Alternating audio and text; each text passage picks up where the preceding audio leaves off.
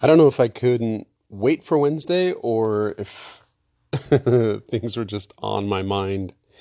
So, this last weekend, we were talking about um, couples who are in act two of their marriage and how you get things started, you fall in love, you go through courtship, you start your family, and everything's exciting and building, and it, it sets the stage for everything else that's going to come. And then Act Two is where you live there's the joyous experiences, there's conflict, there's all of the things that are happening in Act Two, and I, I think we set we set a timeline that's like five to fifteen years, and obviously that's that's uh, the, the front end of Act Two. I think that could even be extended out 20, 30, 40 years, because Act Two is when you live, you live together, and and it's it's the building, it's the it's the conflict, and it's all the great stuff and all the hard stuff of being married. I remember when we got into it, there was definitely a transition period where Lindsay and I looked at each other, and I remember her making a comment how the first couple years felt like we were playing house, and then suddenly we weren't playing anymore. we were really in it. Um, I, I I tell my second son, you know, my my first boy uh, made me a dad, but our second son made us a family, and um, and how things really shifted. We kind of felt like we were playing house with that first boy, and we're figuring things out, and it's all exciting and new. But then when we had our second child, then it was settled, and we were a family, and it felt established somehow. It's such a strange phenomenon. Anyhow, one of the things that I wanted to introduce as we were talking about the second phase of marriage was uh, some of the things that take place when you're trying to adjust to one another. Um, and sometimes we can get stuck in what I call the being polite phase. So I had this experience, and you've probably had a similar experience, where I was sitting at a stop, uh, a four way stop, and there was a gentleman at the corner, and he was ready to cross the street. So I sat and uh, I waited for the gentleman to walk. Now he had taken a step into the crosswalk and he was now in the street. Um, but he looked at me and waved me through. Now I know better. He's in the crosswalk. I can't go anywhere. So I waited and and, and encouraged the gentleman, you know, uh, with a smile and a wave, and let him know I no, I'm I'm fine. I'll wait. Well, the man got a little more insistent and started waving his arm with a little more, uh, with a little more aggressiveness, actually. Um, and I assured him that I was fine to wait and waved him on again.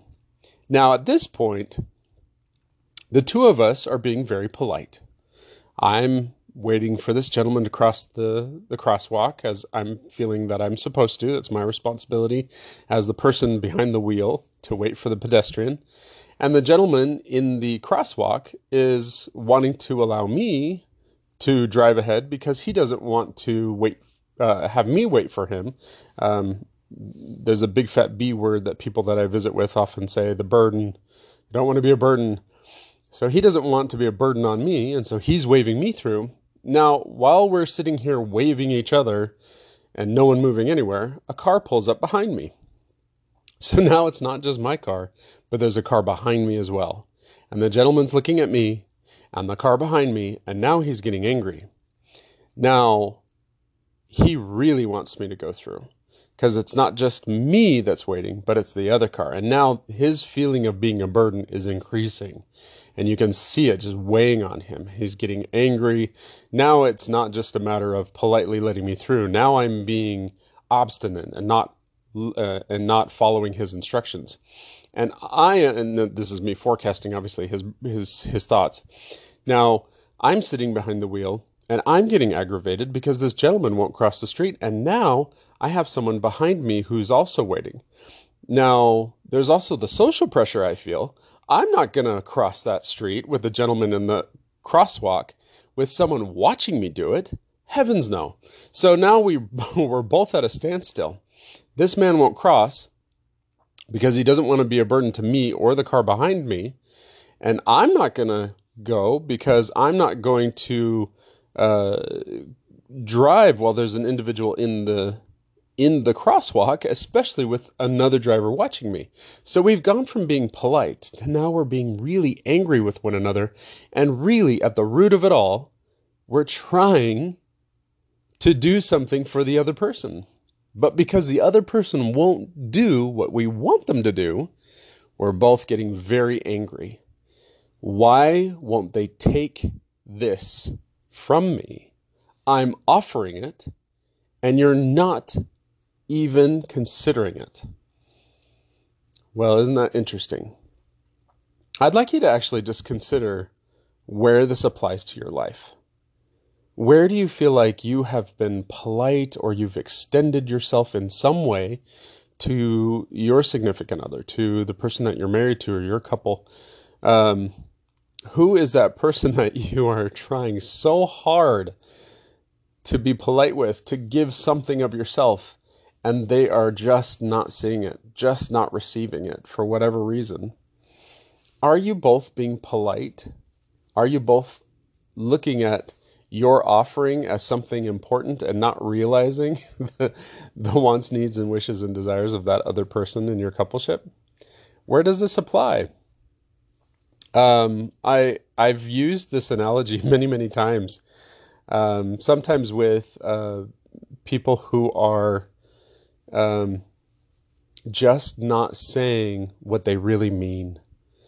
They don't want to hurt the other person's feelings, and so they're reserving their their hurt feelings or their uh, their emotion uh, and keeping them to themselves and not sharing them.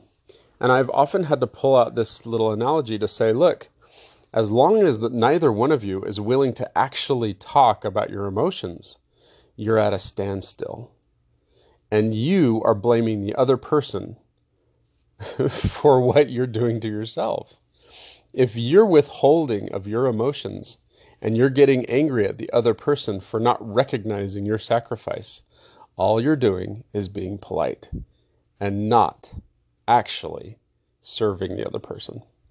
So, Stop saving each other from your emotions because all you're doing is sitting there at that four way stop, waving each other through, and no one's going anywhere.